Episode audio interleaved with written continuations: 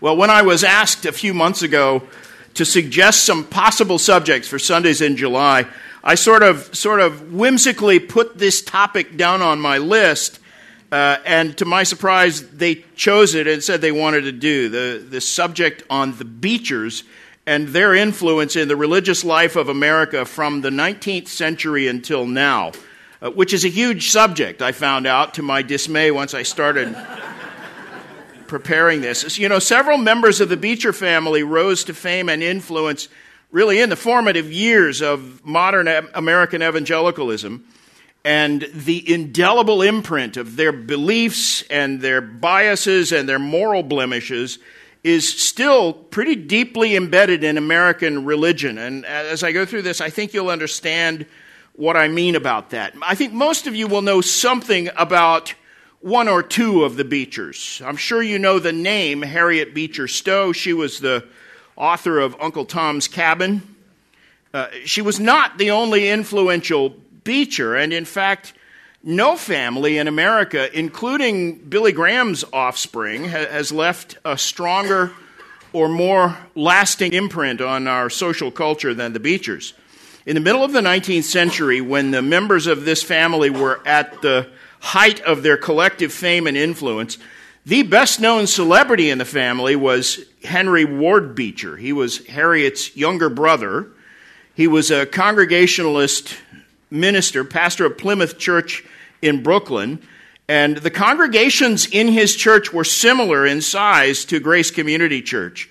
And in fact, that church building still exists today as it did, same size when Beecher preached there, and it seats something between 2,500 and 3,000 people.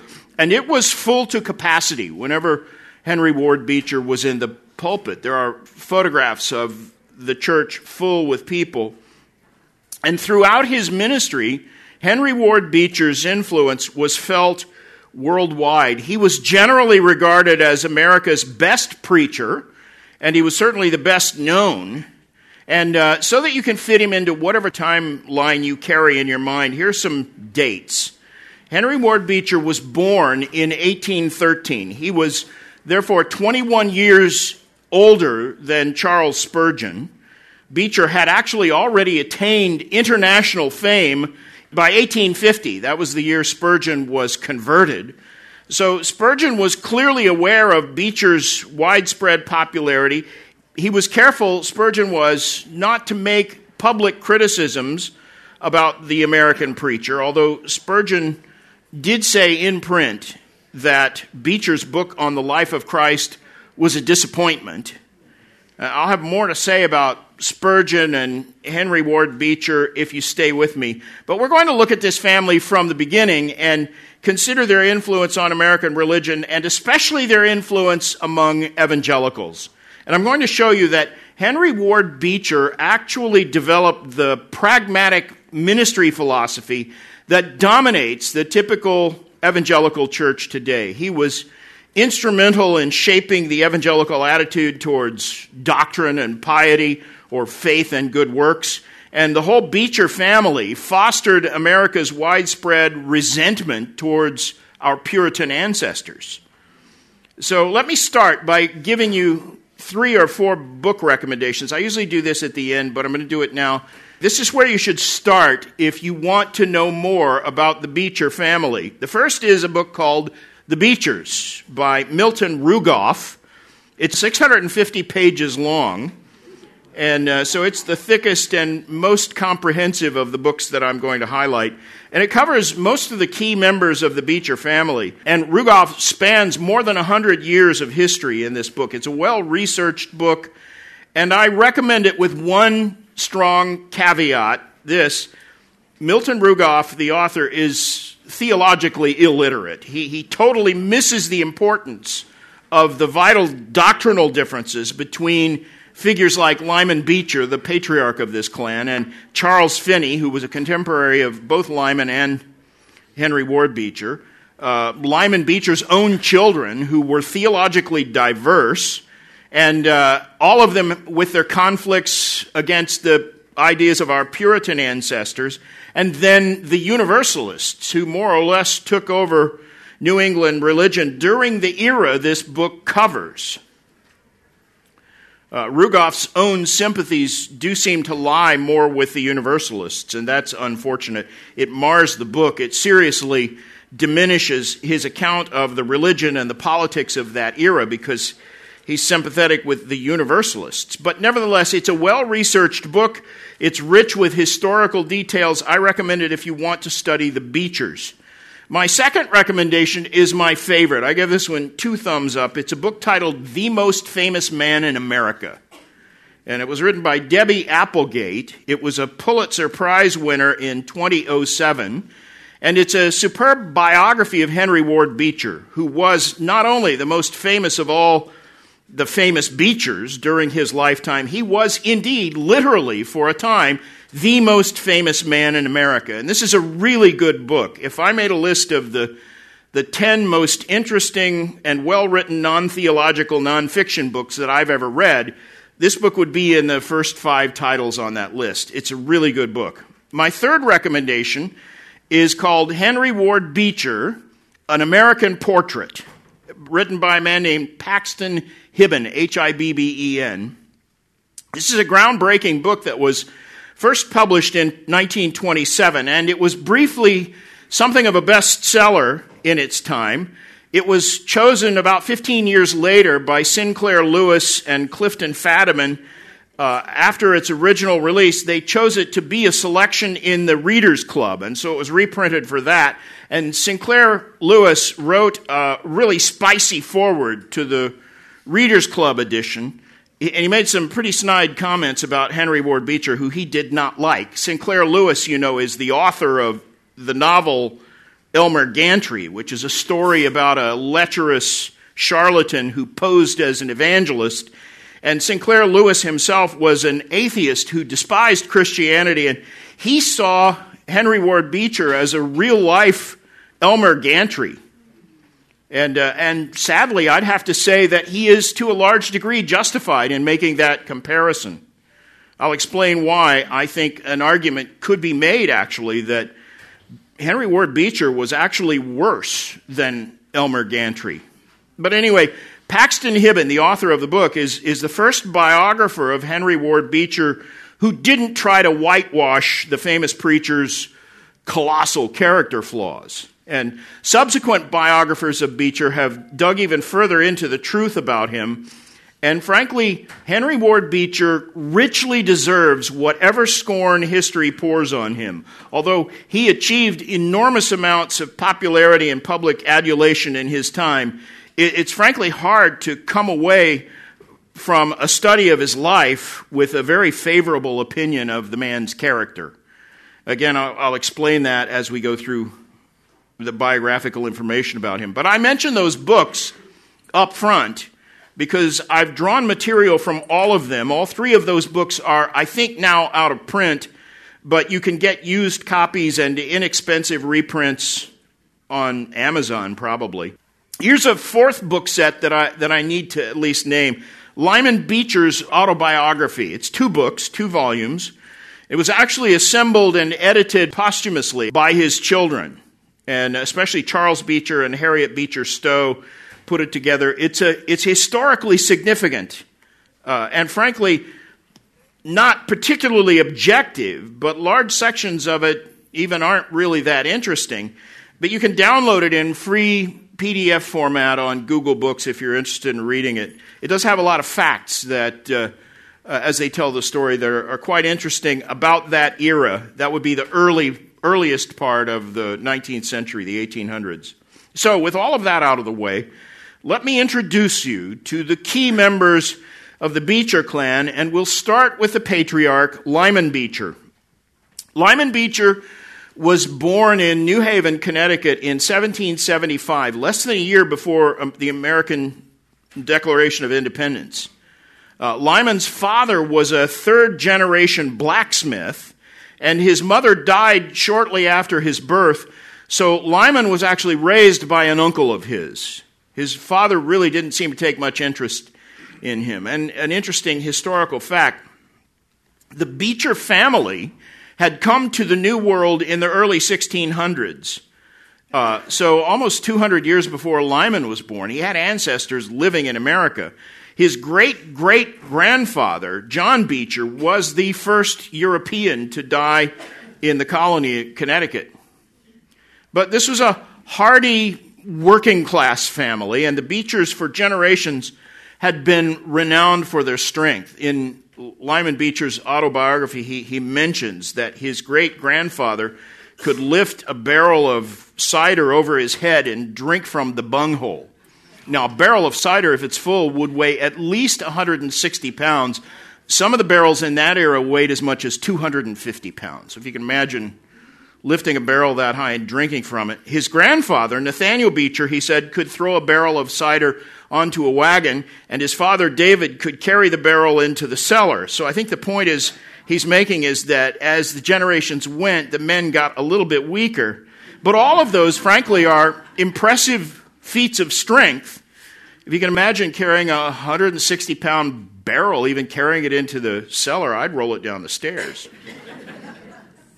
But uh, Lyman inherited his family's muscle and toughness.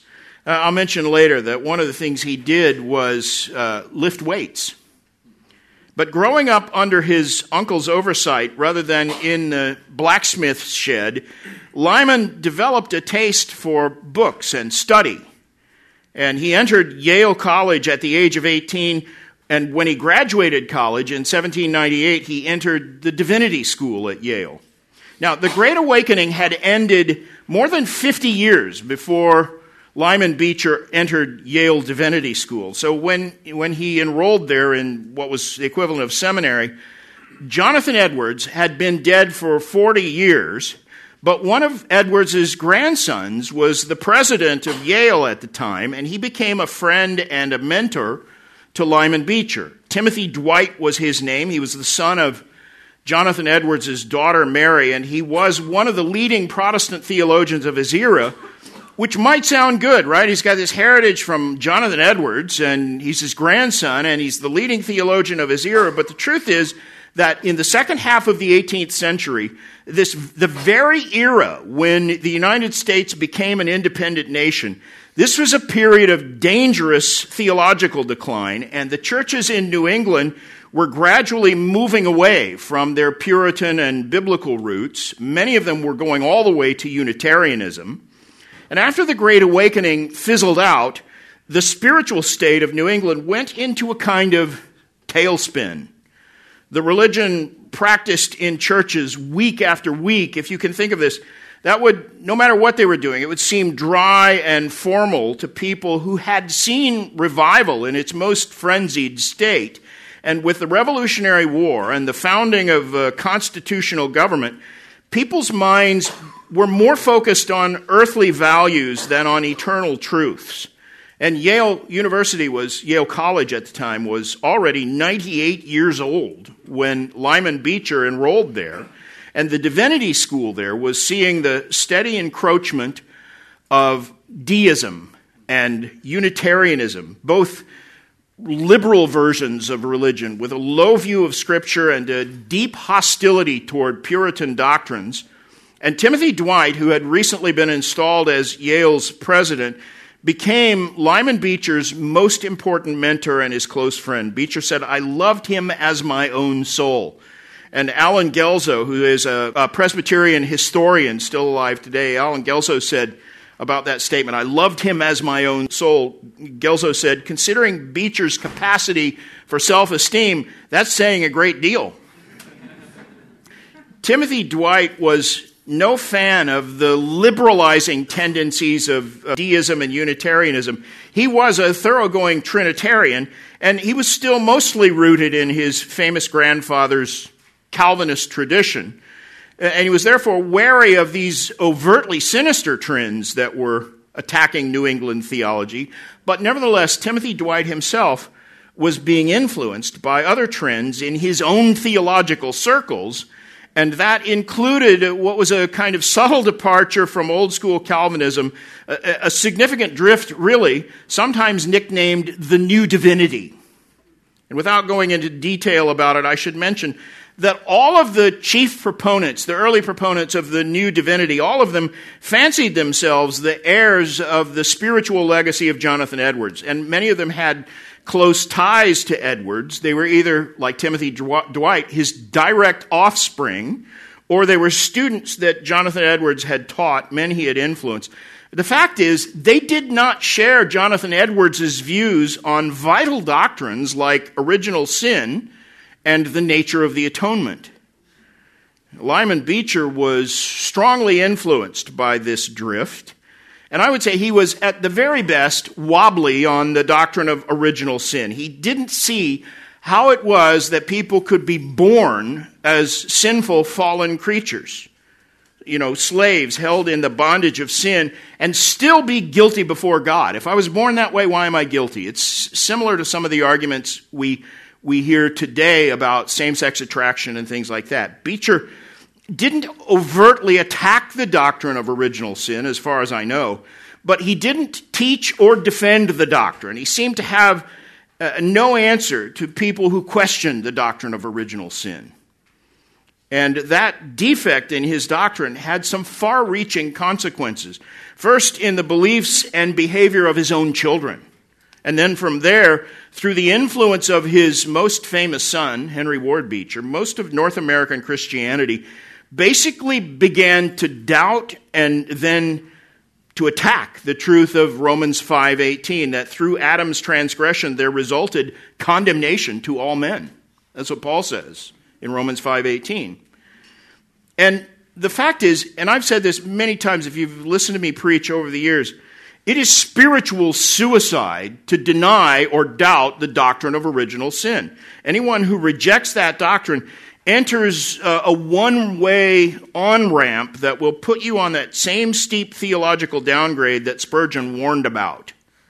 Countless churches and seminaries and even whole denominations ultimately slid into total apostasy and, and they were destroyed because of the New England theology, this so called new divinity. And although Lyman Beecher was clearly uneasy with the doctrine of original sin, as far as I know, he never overtly denied that doctrine or any other doctrine in the Westminster Confession of Faith. That was his formal confession that he adhered to. So he didn't deny that doctrine, at least openly or in print, but nearly all of his famous children did. Now, Lyman Beecher's chief defect is that he was too interested in methodology and not concerned enough about safeguarding sound doctrine. His chief interest was revivalism. Revivalism, I use that word which I borrow from Iain Murray, who says genuine revival occurs when people are converted under powerful preaching of the truth of the gospel. But revivalism Revivalism is a distinctly American brand of showmanship and campaigning that is connected always with hype and statistics, and, and it's something altogether different from true revival. It aims to stir passions and, and draw people, but it doesn't generally result in widespread conversion, and it burns out. Lyman Beecher became obsessed with numbers and visible results and the quest for the the appearance of success actually distracted him from what Scripture refers to as matters of first importance, and particularly doctrines that seemed distasteful to unbelievers, starting with sin and the reality of human depravity. He would downplay or try to sidestep that. Sin and righteousness and judgment, that's what Jesus said the Holy Spirit will convict unbelievers about. But like so many preachers today, Lyman Beecher had a tendency to purposely soft sell or sidestep completely sometimes the, the harder aspects of all of those doctrines. Now, he was a contemporary, as I said, of Charles Finney. Finney was, of course, the most famous revivalist of that era. Finney was 17 years younger than Lyman Beecher, and Beecher was already pastoring the first congregational church in Litchfield, Connecticut in 1825 when Finney began his meteoric rise to fame. Beecher was one of Finney's earliest and most outspoken critics, And if you've ever written any of the stuff I've written about Finney, you'll, you'll already be aware that it's my firm belief that all of Finney's errors and his theological eccentricities basically add up to rank heresy. I'm not sure the man was even genuinely converted. And the root of the problem is Finney's own denial of the doctrine of original sin and the idea of human depravity. Now, of course, Lyman Beecher himself was wobbly on original sin.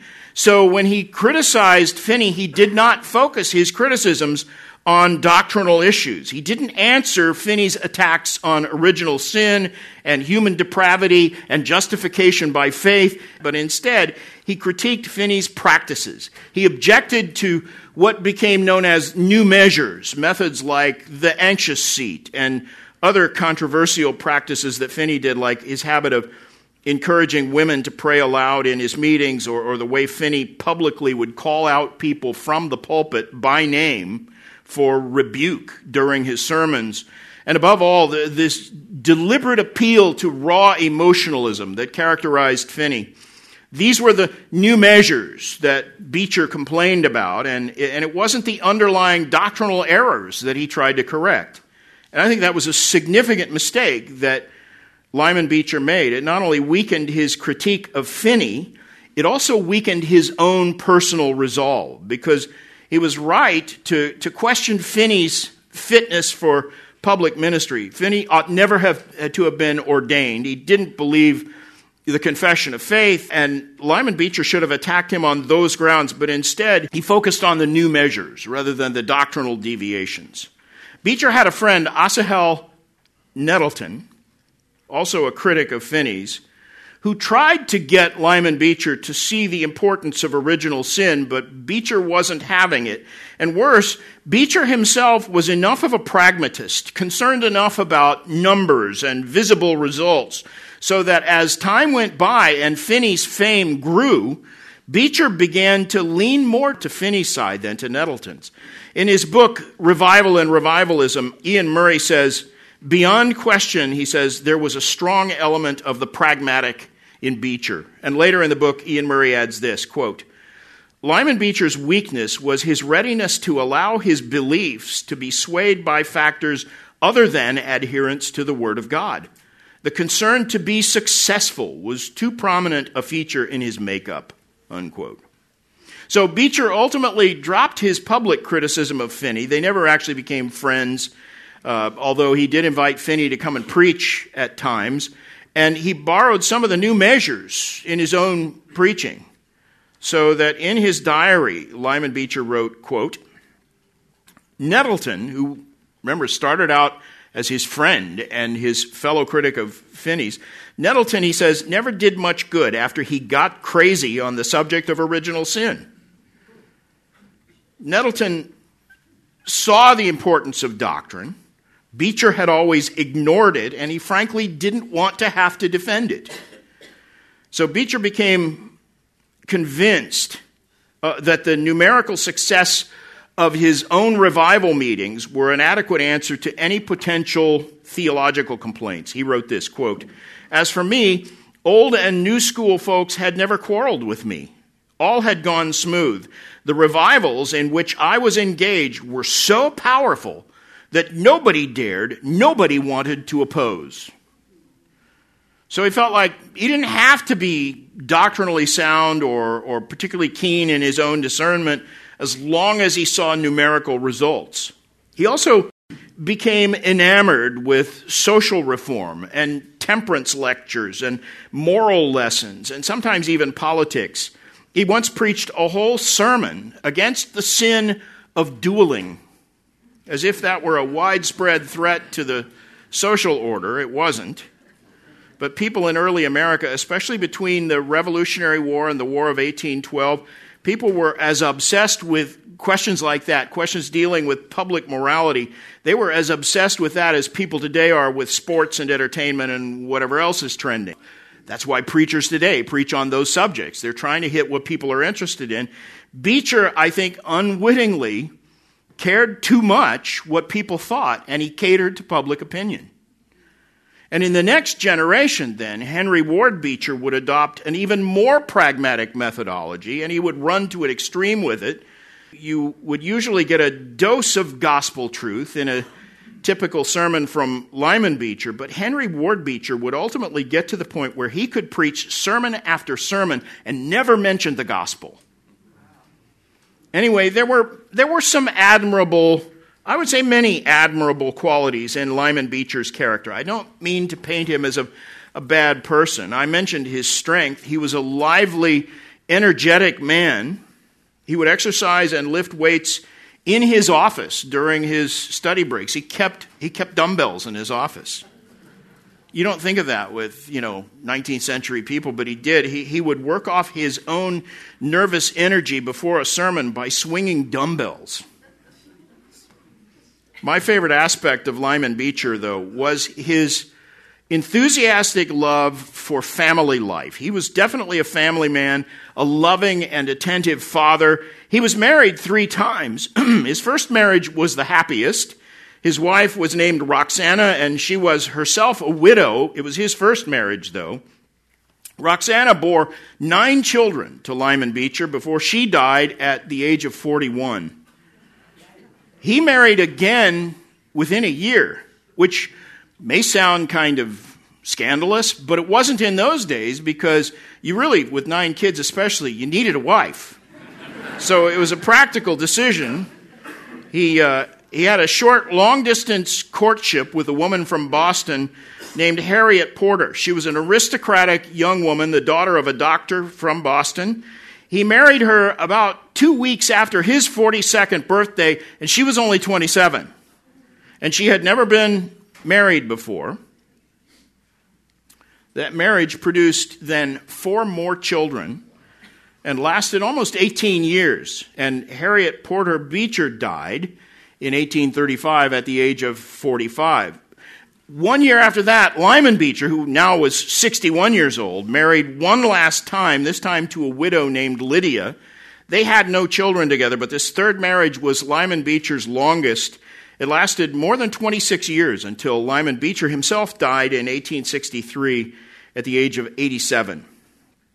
Now, being a father to so many children seems like it wouldn't be easy for a pastor, especially one with Lyman Beecher's workload and the size of his family, the number of revival meetings he preached to. But by all accounts, he was an excellent father.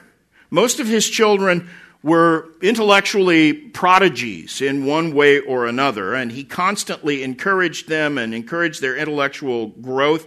Nine of his kids grew up to write works that were published. Theodore Parker, who was one of America's most influential Unitarian theologians, wrote about Lyman Beecher, famously called him, quote, the father of more brains than any man in America. so, let's talk about the subsequent generation of Beechers, the, the kids who Lyman Beecher fathered. And I want to take them in order, and we'll breeze through them very quickly, most of them. And, and then I want to spend a lot of time actually with Henry Ward Beecher. So Lyman's first child, born in 1800, was a girl, Catharine Esther Beecher. She was an early feminist and a teacher, and she was a pioneer in working for the schooling of women and girls. So she founded a, a private girls' school in Hartford, Connecticut, and in her early 20s, she was engaged to marry a man who was a professor of mathematics at Yale. But before they were married, the young man died in a shipwreck off the coast of Ireland, which shattered her faith in the sovereignty of God. Neither she nor her fiance, though they were nearing, or they were, I think, in their early 20s, both of them, neither of them had experienced conversion, which was, was something that was expected, more or less, in these Calvinistic churches. You, you didn't profess conversion until you'd, you'd had a, an awakening of some kind, and she and her fiance had not, and he died. And the idea that he might be lost and, and damned forever was so repugnant to her that she emphatically rejected those doctrines that her father had avoided the doctrine of original sin, the idea of depravity, and the idea of eternal punishment. And so she left Congregationalism for Episcopalianism. And over the remaining years of her life, she became more and more strict in her moral views, but more and more liberal in her theology. She never married. She died at the age of 78, and she was the first of the Beecher children. Kind of a sad story. The second Beecher child was the first of that generation's Beecher boys. His name was William Henry Beecher. Now, all of the all the Beecher men in that generation, all of them became ministers at their father's urging. Most of them were clearly not called or qualified to be ministers, and William, the first one, failed spectacularly. He didn't seem to get along with people very well. In fact, he did get married, and writing in his diary about the wedding, this is what he recorded. These are his words, quote, was married, no company, no cake, no cards, nothing pleasant about it. Sounds like he would make a great husband and a great pastor, right? and he moved from church to church with uh, almost constantly because he had so many conflicts with his own parishioners. And his life and ministry were so filled with trouble and strife, he was known as William the Unlucky which isn't a very Calvinistic nickname, is it? But there you go. He was second. The third Beecher child was also a son, Edward Beecher. Now, Edward grew up to become the only qualified pastor of all the Beecher offspring. He was a better old school Protestant than his own father. He pastored the historic Park Street Church in Boston for three years. Then he ministered in Illinois for 14 years, and he ended his years of ministry in Brooklyn with a stint at the Parkville Church, which was not far from where his younger brother Henry was pastoring at the time. Henry was more famous, but Edward was the superior theologian of the family. And he recognized that his own father and the new divinity had taken a wrong turn when they denied or ignored the doctrine of original sin. And so in his signature book, which is titled The Conflict of the Ages, he warned that by balking at affirming the doctrine of original sin, the new divinity men had more or less denied the true fallenness of the human race. And by doing that, by denying that the, the race itself is fallen, they, they uh, at least undermined, if not eliminated, the, the sense people have of a need for a Savior. And so he said, and these are his words to deny original sin is, quote, to sweep away the true and deep doctrine of human depravity and satanic influence and to leave only a nominal and superficial depravity. And he was right about that. And although all of Lyman Beecher's sons became ministers, Edward is the only one, really, who ought to have been a pastor and was probably a pretty good one. There's not a whole lot left about him, but what, what we do know about him is generally positive. The fourth of Lyman's children was a second girl, Mary Foote Beecher. Mary's reputation was that she was the best behaved of the Beecher kids. She taught in her sister's girls' school, began teaching when she was only 13 years old, and then before she turned 20, she married an attorney, and for the rest of her life, she stayed out of the public limelight which is an unusual choice for any Beecher. And so again, she we don't know a lot about her. She didn't do much that was recorded, but she seems to have been a, a sweet lady. Child number five was also a girl named Harriet, but she died in infancy. So there's nothing more, more to say about her. The child after that, number six, was George Beecher. George is the most tragic tale in the Beecher story. He studied for the ministry and served in churches in Rochester, New York, and Chillicothe, Ohio. And in July of 1843, when he was just 34 years old, he was found dead in his garden with a gunshot wound from his own gun. And his immediate family insisted it must have been an accident, but it was almost certainly suicide. And in fact, he was one of two of Lyman Beecher's children who died by suicide. We'll get to the other one in a minute. But the seventh child of Lyman Beecher was Harriet Beecher Stowe. Now, notice, she was given the same first name as the child who died in infancy, Harriet. This Harriet was, of course, the author of Uncle Tom's Cabin.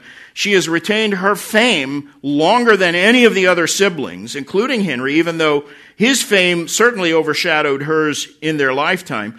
Lyman Beecher recognized Harriet's superior aptitude and as well as her eccentricities. When she was just eight years old, Lyman Beecher wrote to his brother-in-law, quote, Harriet is a great genius. I would give a $100 if she was a boy and Henry was a girl.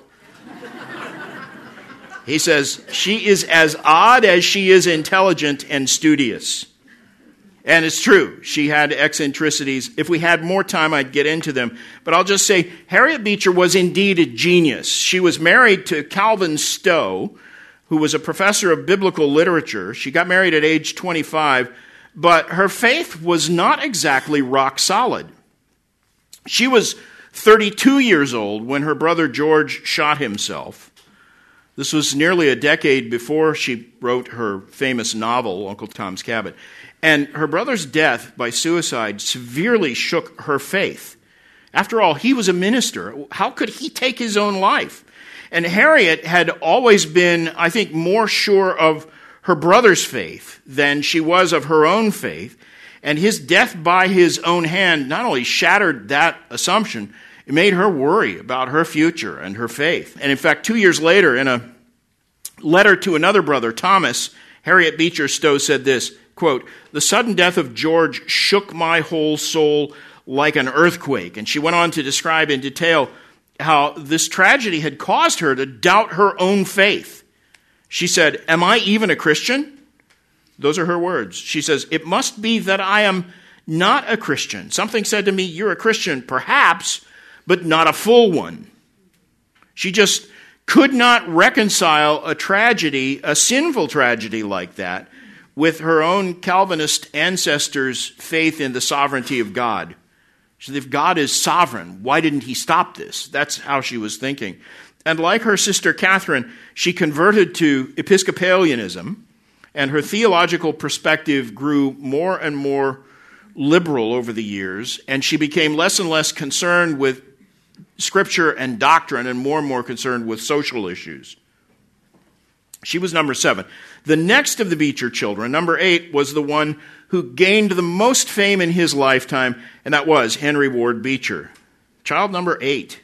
Now, we're going to look at his life and influence in a bit more detail, but I want to mention now that all eight children so far were born to Lyman's first wife, Roxana, who went on to bear, bear one more child after Henry, and then she died a year after her ninth child was born.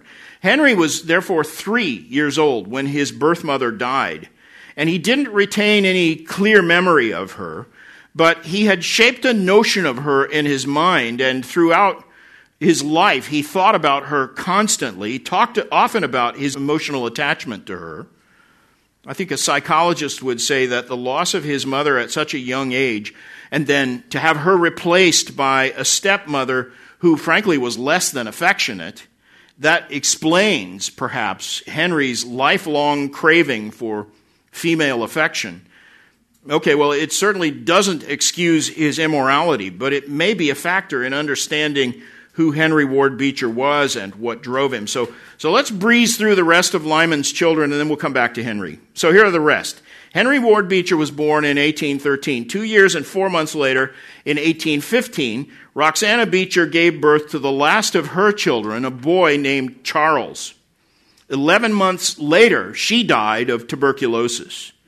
A year after that, Lyman Beecher went to Boston, came home with a new wife, this young single woman named Harriet Porter. And so keeping the Harriet Beechers straight might be a little bit challenge because there's the Harriet who died as an infant, there's the one who grew up and married and became Harriet Beecher Stowe.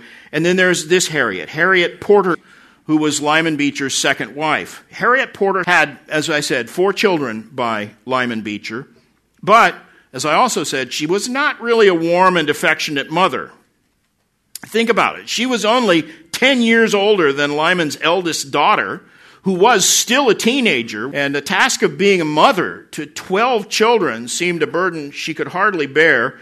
And so, about seven years after marrying Lyman Beecher, she had a stroke that left her mostly bedridden and suffering from permanent migraines for the final decade of her life. Those who were with her when she died said it was a relief to see her die because she'd been in such pain.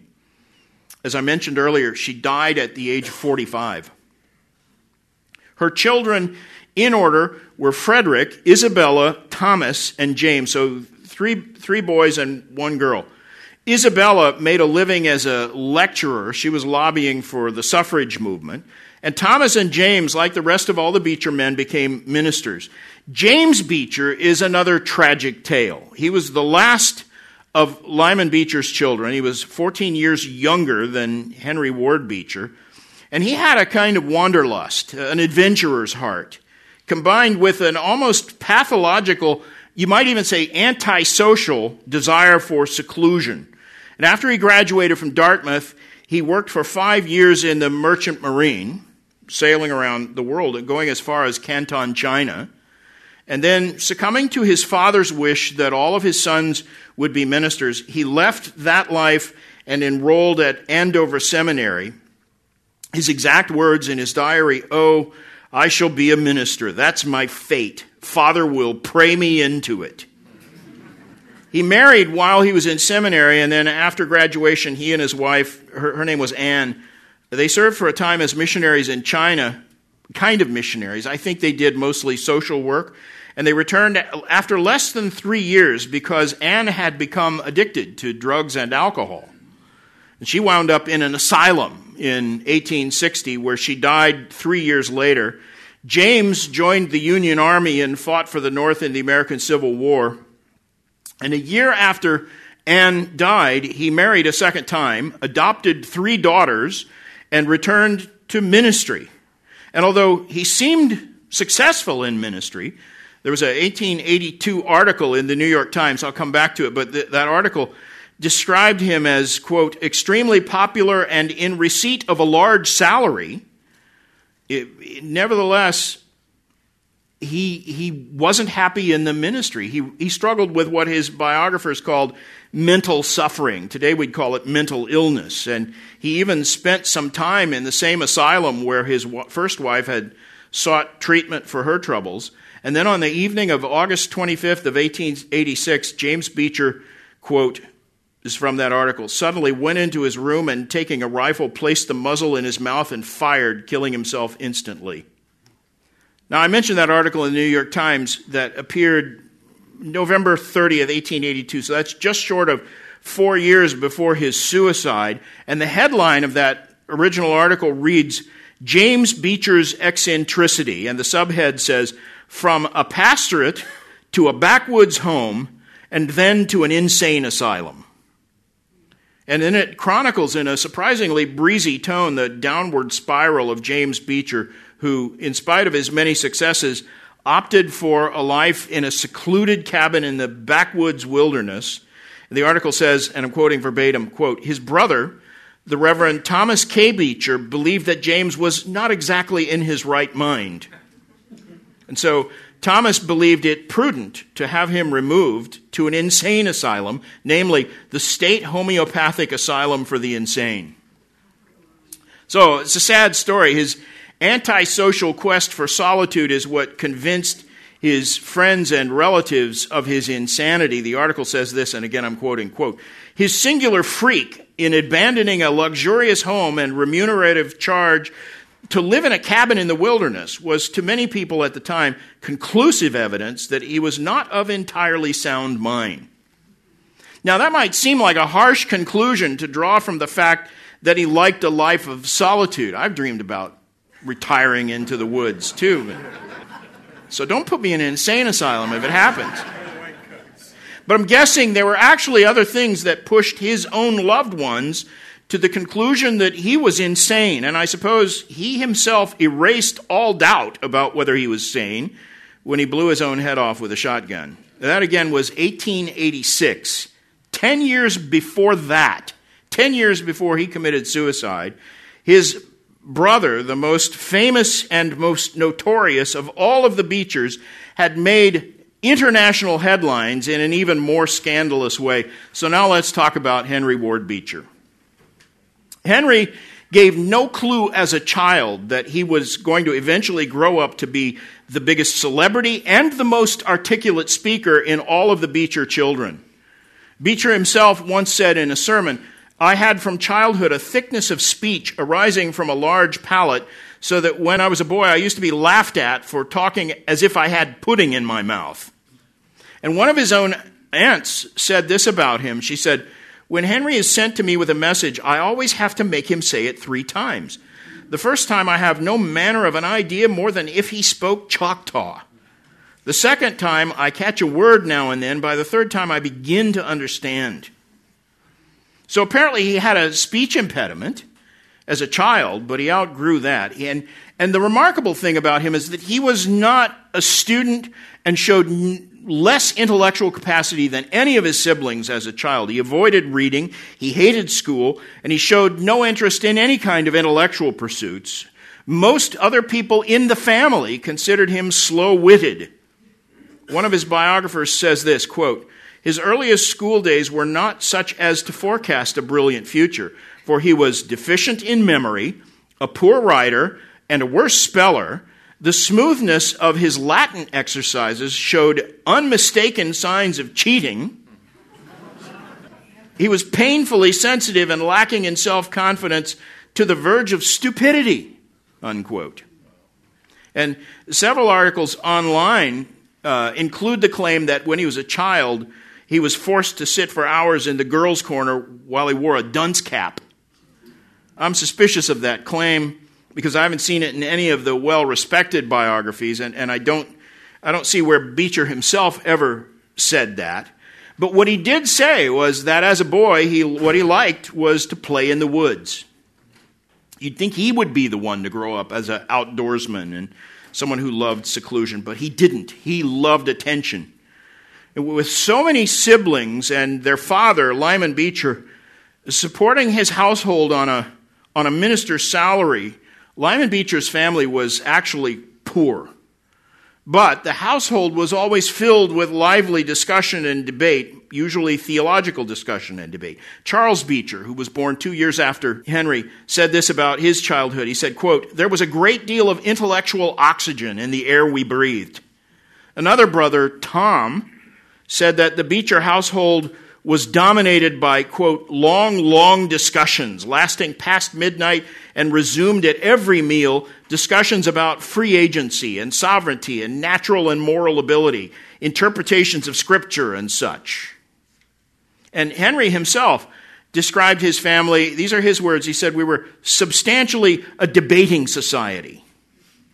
And although as a child he might have seemed oblivious to all of this, he was soaking up the content of those theological debates. He was imbibing his father's theological confessional compromises, and he was imitating the doctrines and the debating style of the men who departed from orthodoxy even further than Lyman Beecher was willing to go. And in an 1869 lecture, Henry Ward Beecher said this quote, My whole life has more or less taken its color from the controversy which led to the division of old school and new school Presbyterians. I was brought up in New England, a minister's son, the son of a minister who was doctrinally inclined and whose warmest friends were great doctrinarians. As early as I can remember, I knew enough to discuss foreordination, and I could do it as well as any of my betters. I could go just as far as they could. I could run against snags at the same spots that they did, and could not get off any better than they did. Now, reflecting the trends of that era, those arguments would have tended to be philosophical and purely academic and overly intellectual and often tinged with skepticism. The new divinity, the New England theology as it is generally known today, was spiritually sterile, eh, eh, ignoring or questioning key gospel truths like original sin and substitutionary atonement and a sound understanding of justification by faith. So that the new, the New England divinity, the new divinity left the churches of New England and the seminaries spiritually bankrupt by the end of the, the 19th century. And errors of the movement were too often answered by even the best theologians, the old school doctors of divinity, answered these arguments with a kind of academic high Calvinism that frankly lacked any sense of warmth or grace. Remember, it was in this same dry spiritual environment that Finney flourished, stirring the religious passions of people at first, but he left most of New England so emotionally spent and so spiritually desiccated that to this day in that part of the country it's referred to as the burnt over district. So that this dry academic approach to religion, where you'd have old men batting doctrines back and forth like sport, it was probably just as much to blame for the decline of theology in America as the shenanigans of Finney. But that is exactly what was cooking in the Beecher kitchen. It's a kind of debate the Beecher children grew up with, and that's why virtually all of them left evangelical truth behind and embraced various flavors of social activism and Socinian doctrine, ranging from, in Henry Beecher's case, sheer pragmatic showmanship, devoid of doctrine, all the way to the most liberal strains of Unitarian belief. This atmosphere of constant debate also infused into nearly every one of the Beecher siblings what one writer described as an air of rhetorical and emotional friskiness. In other words, it wasn't spiritually healthy. And the obvious fact that so, so nearly all of the Beecher children in that generation made shipwreck of the faith, that proves the point. This wasn't healthy. The way theological controversy was treated as sport in his father's house instilled in Henry actually what I would call a contempt, maybe, for precise doctrine. And frankly, I suspect ingrained in his head was a large dose of skepticism. So that when he reached college age, like all the other Beecher boys, he went away to study for ministry, even though, as he tells the tale himself, he wasn't really a very solid believer at the time. He nevertheless finished his academic preparation for ministry and took the pastorate of a church in Lawrenceburg, Indiana. He was there for two years, and then took a church in Indianapolis where he ministered for the next eight years. And then in 1847, he went to Brooklyn to become the first pastor of a new church, Plymouth Church, which is where he remained until his death in 1887. Beecher described himself as having a poetic temperament. He said that he considered Christianity rationally and analytically difficult. His, it, when, when he looked at it rationally or analytically, it would shake his faith, he said. These are his exact words, quote, Logical methods came near wrecking me, for I became skeptical, not malignantly, but honestly. This continued for years, and no logic ever relieved me. My brother Charles went through the same process. An abstract philosophical statement of the truth never met my wants. But when there arose over the horizon a vision of the Lord Jesus Christ as a living friend who had the profoundest personal interest in me, I embraced that view and was lifted up. My heart did for me what my head had failed to do. Now, if you listen carefully there, you'll understand what he's actually saying is that he prefers the friendly Jesus of his own imagination to the sovereign Lord who is revealed on the pages of Scripture. And that was seen increasingly in his teaching as the years went by. His preaching became less biblical and less doctrinally sound. And in the, in the end, he repudiated the doctrine of eternal punishment. He denied the inerrancy of Scripture. And he scoffed at the exclusivity of Christ. In fact, here's a, here's a sample of his willingness to overrule the Bible whenever he didn't like what it said. This is from one of his sermons. It's a sermon on 1 Corinthians 14 34, where Paul says, The women are to keep silent in churches, for they are not permitted to speak. Pretty simple, right? He's preaching on that text, and Beecher says, quote, Now, I say that if in the providence of God women are called to preach, if they show that they are fitted for the work, if mankind are called to hear them, if their discourse is accompanied with power from on high, if men who are in darkness are enlightened, if men who are living in torpidity are inspired with a new desire for a holier life, If they reform, then the Holy Ghost bears witness to the validity of the ordination and to a woman's right to speak. When the Spirit itself bears witness, in fruit, to the right of women to speak, who are we that we should stand up and resist God? So he totally dismisses what Scripture says and says, you know, if women can be effective, it's sheer pragmatism. In a sermon on the very passage that instructs women not to take the teaching role in church gatherings, Beecher comes to the opposite conclusion. In an address he delivered on October 15, 1886, to students at London's City Temple, that was the large church, the other large church besides Spurgeon in London, City Temple, led by Joseph Parker. Beecher spoke there and he mocked the very idea of orthodoxy. He flippantly told the students, quote, Orthodoxy is my doxy, and heterodoxy is your doxy.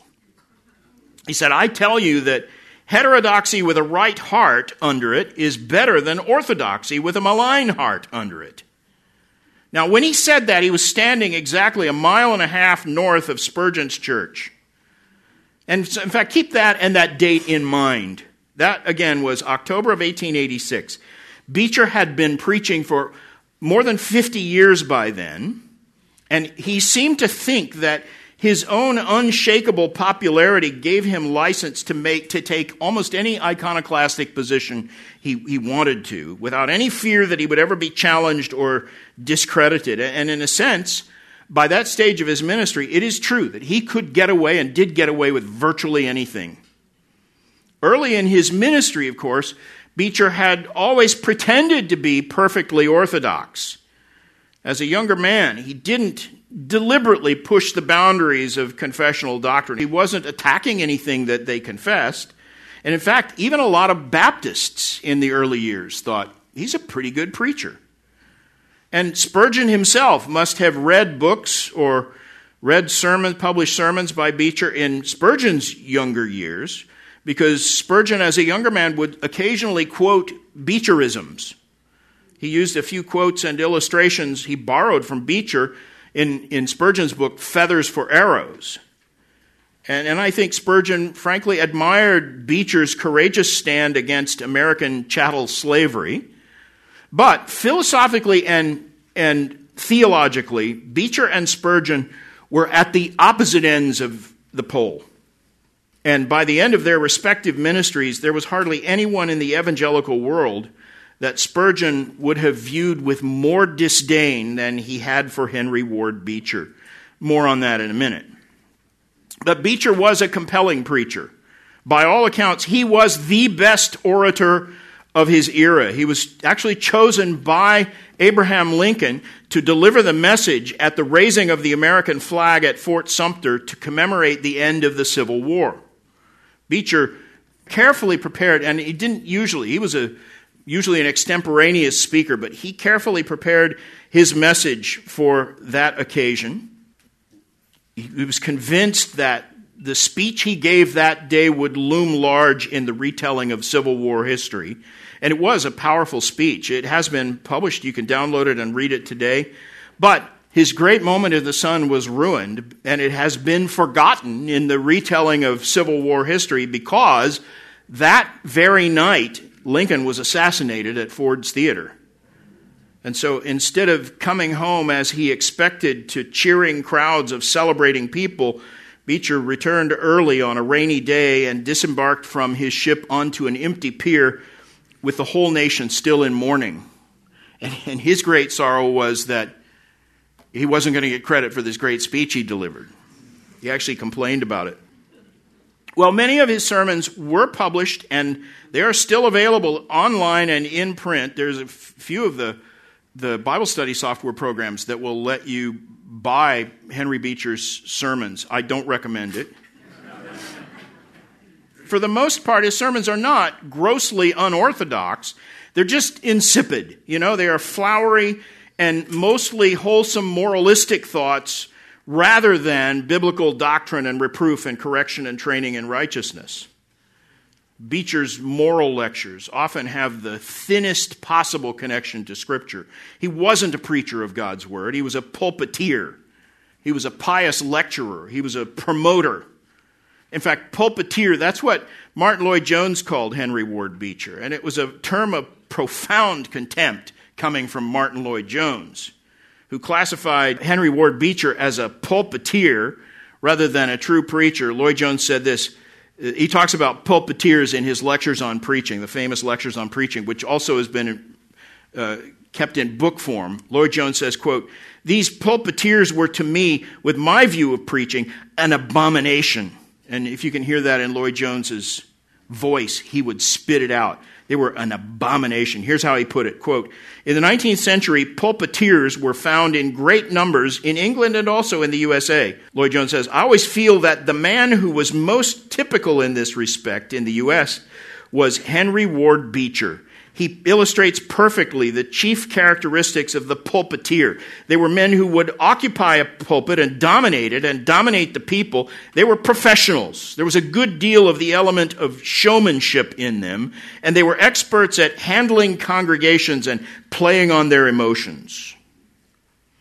Paxton Hibben, the biographer who wrote that first critical biography of Beecher, Hibben said of him that he was, quote, a great orator, a great actor, a showman. He played the drum major's part in more than one sense. And Hibben called Henry Ward Beecher an opportunist who made no one uncomfortable, least of all himself. And even Charles Finney, who was Lyman Beecher's sometimes nemesis, and who was by no means an orthodox man or a great preacher himself, he took a low view of Henry Ward Beecher's preaching. In Finney's judgment, Henry was too flippant and too unconcerned about holiness, and Finney traced the problem back to Lyman Beecher's influence. He said, quote, Lyman Beecher's teaching, especially in the latter part of his life, has gone to seed in Henry Ward. He said Lyman was preaching a very low standard of piety, but Henry Ward is preaching a much lower standard still. Now, Finney was right, and eventually Henry Ward Beecher's low standard of piety was exposed to the whole world in what became the biggest church scandal of the 19th century. Turns out that Henry Ward Beecher was secretly a serial womanizer. And to make matters worse, his adulterous affairs tended to involve the wives of his closest friends. In fact, lots of people close to him, including some of the men who he had cuckolded, they knew about his affairs. They ostensibly wanted to protect the reputations of their wives and the women he had committed adultery with, but I think they also wanted to guard themselves from embarrassment. They, they colluded to keep the secret from the press and the public for years until Victoria Woodhull, who was a famous feminist and a spiritualist and a free love advocate and not at all a, a, savory woman herself. But she got wind of the scandal and wrote about it in a periodical that she published. And at first, even that was met with disbelief and it was dismissed as malicious gossip, and Beecher's admirers were militant in supporting him. And in fact, uh, attendance at his Brooklyn church went up as a result when the scandal broke. But it got people talking, and Mrs. Woodhull refused to let the issue go. And she started publicly taunting Beecher, telling him he should sue her for libel if, if indeed the stories she was telling were untrue. And they weren't untrue. The woman who was carrying on the affair with Beecher was Elizabeth Tilton. She was the wife of Theodore Tilton, He's got his own Wikipedia entry. He was a famous man himself, a well known writer and a newspaper editor who was both a friend of Beecher's and an assistant to him when Beecher had his own newspaper. And uh, Mrs. Tilton actually confessed the. She had a tender conscience, kind of, and uh, she was flaky with it because she would confess something and then withdraw her confession. But in 1870, in fact, it was July of 1870, July 3rd of 1870, so that was exactly 152 years ago today, she confessed the affair to her husband. And Tilton, of course, had been suspicious. You could see the evidences of all of this. And he was gone from home a lot, so he was worried about his wife's fidelity. But he worked for Beecher and he also wanted to protect his wife's reputation. And so even after he learned the awful secret, he kept it under wraps until the story finally broke into an international scandal when I think a well meaning man in Plymouth Church insisted that this matter needs to be answered and put to rest, which actually blew the cover off the whole case. It's a long story that you can read about from any manner of any number of sources, but the upshot of it all is that Henry Ward Beecher was charged with adultery and put on trial in such a public way that the only modern parallel to his trial would be the O.J. Simpson trial of 1995. And in fact, it's a close parallel to that. Beecher's scandal was front page news every day, all through the summer and the fall of 1874. And that was before the trial even started.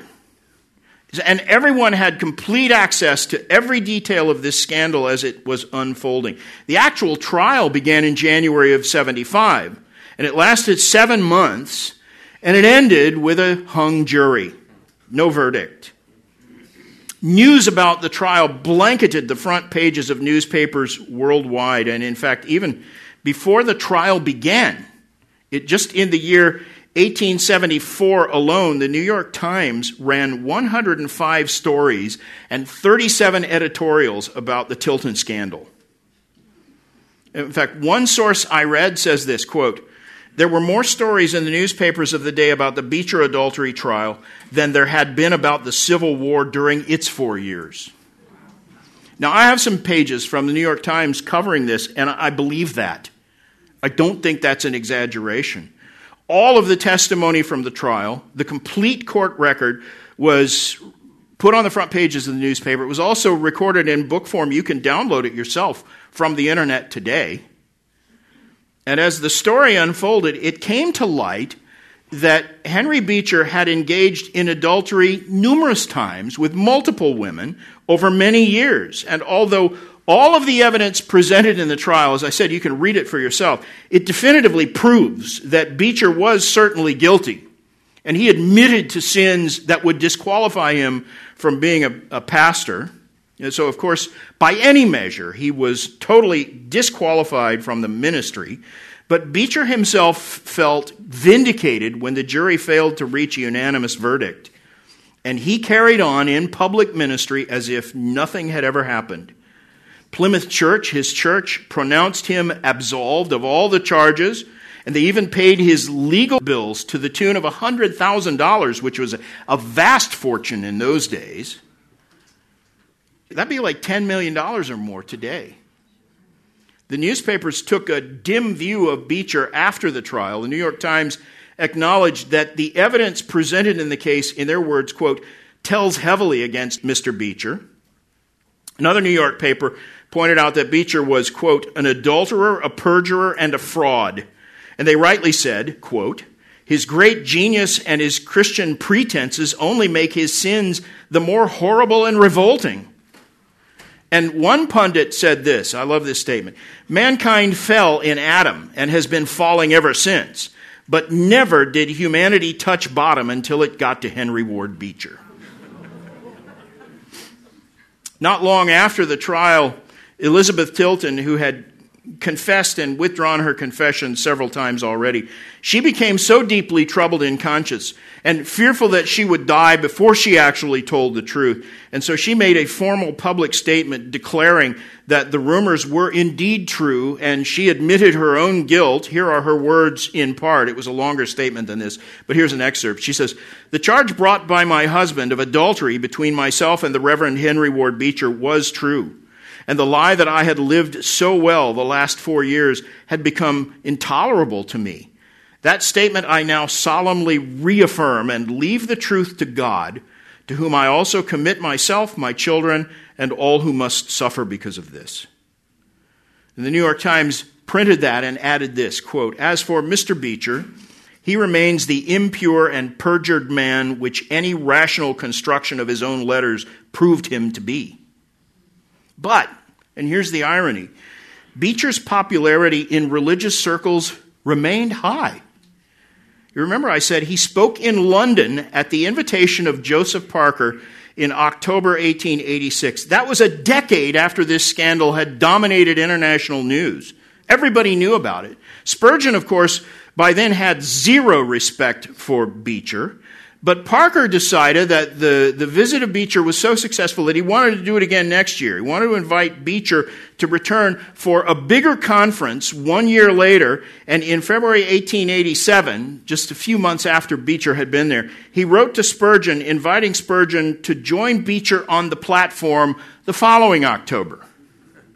And Spurgeon, of course, was outraged and he wrote a short, very terse note declining the invitation. And Parker pretended to be offended by this. And so he pressed again, and Spurgeon wrote a longer reply. And among other things, he told Parker this quote, The evangelical faith in which you and Mr. Beecher agree is not the faith that I hold. It is so far off from mine that I cannot commune with you in it. Which offended Parker so badly. Remember, Joseph Parker was the second best known preacher in England. And, you know, among younger people, Parker, even more popular than Spurgeon, he was the cool guy. But he was so offended by Spurgeon's rebuff that when Spurgeon died, Joseph Parker wrote a eulogy that was printed in the paper that was mean spirited and bitterly critical. I've told actually a longer version of the conflict between Spurgeon and Parker in a message that I gave at the Shepherds Conference in 2018. You can Google for that video. It's titled, Whose Church Is It Anyway?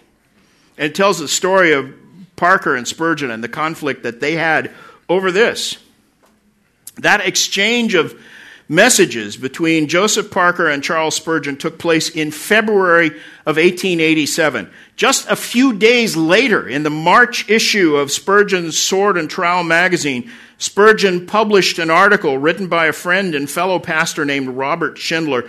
The article was titled The Downgrade, and it warned about the threat of modernism in the Baptist Union in England. It had nothing to do with the Beecher scandal or any of that, but that is what touched off the famous downgrade controversy, which consumed Spurgeon's energies until he died about five years later. And then just days after the publication of Shindler's article, still in March of 1887, while that issue of the sword and the trowel was just beginning to make the rounds in Britain, back in Queens, in New York, on March 8, 1887, Henry Ward Beecher suffered a stroke and died in his sleep. So Parker's planned conference would have never happened anyway. And yet, Beecher's popularity still seemed unassailable, and maybe even more so after his death. As I said at the beginning, the early biographies of him were almost entirely laudatory. They totally whitewashed all the scandals and all the, all the filthy issues in his character. And it was not until 1927, 40 years after Beecher's death, that the first critical biography of Beecher, that book by Paxton Hibben, was published, 1927. And Time magazine ran a positive review of the book, which elicited a whole lot of angry replies from people who still believed Henry Ward Beecher was above criticism. I'll read you one of those letters to the editor. This is from a guy with a weird name. I didn't write his name down, but I remember even his name was funny. And here's what he wrote, and it was published in Time magazine, 1927. I am thoroughly disgusted with Time. My first impulse after reading page 48 of the October 3rd issue was to cancel my subscription. That page, with its rehashing of the foul Beecher scandal, would have a familiar setting in the Daily News or the Graphic, but it is altogether out of place in time. For printing such a scurrilous attack upon one of the most gifted and cultured men who has ever appeared in the American pulpit, you deserve to lose many subscribers. And you will. What I regret most is that to the man who doesn't know Beecher, and he's in the vast majority, you give the impression that he was both a rogue and a fool. I wondered at times whether I was reading a review of Henry Ward Beecher or Elmer Gantry. You put them in the same class. He went on. I won't read the whole thing, but frankly, in my judgment, they probably don't belong in the same class. I would say Beecher was worse than Elmer Gantry because of the subtle way he pretended to be orthodox and pure while he quietly undermined the foundations of the gospel and secretly engaged in serial immoralities.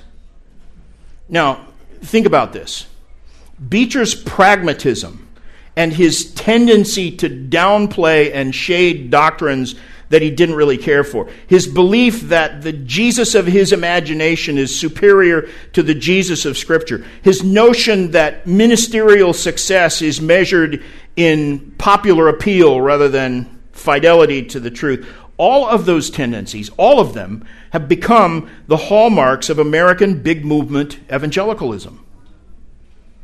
We need to get back to the Puritans' high view of Scripture. We don't have to adopt the Puritan culture, but we really ought to share their high view of Scripture. And I need to say, before closing, that there are some aspects of the Beecher family legacy that, in the providence of God, have borne some positive fruit. You know, the Beechers collectively did play a key role in stirring the passions that ended slavery.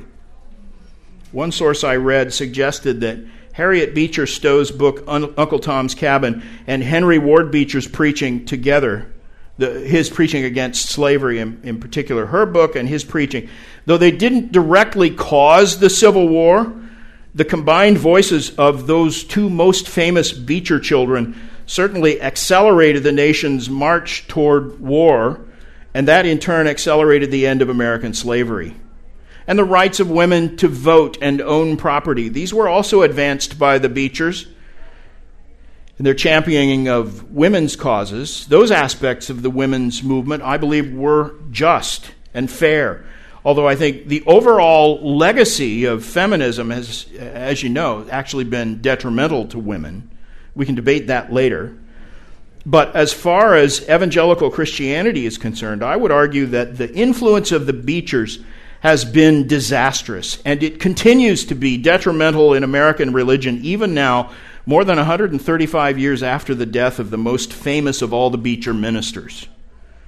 Grace Community Church has always resisted all of those trends, and I, for one, am grateful to be part of a church and under the teaching of a pastor who exemplifies a better and more biblical model of ministry. Thanks for coming this morning. Have a good day.